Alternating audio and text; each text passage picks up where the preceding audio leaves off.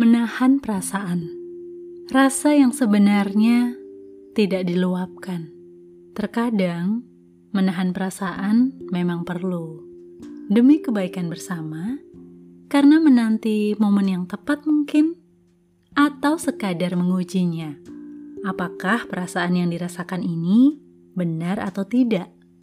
Namun, selalu menahan perasaan dan menutupi kondisi yang sebenarnya sama halnya dengan membohongi diri sendiri.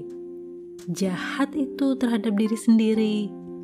Akhirnya, kita akan sulit membedakan sebenarnya kita sedang mengalami apa. Semuanya ditutup demi terlihat baik-baik saja, padahal rapuh.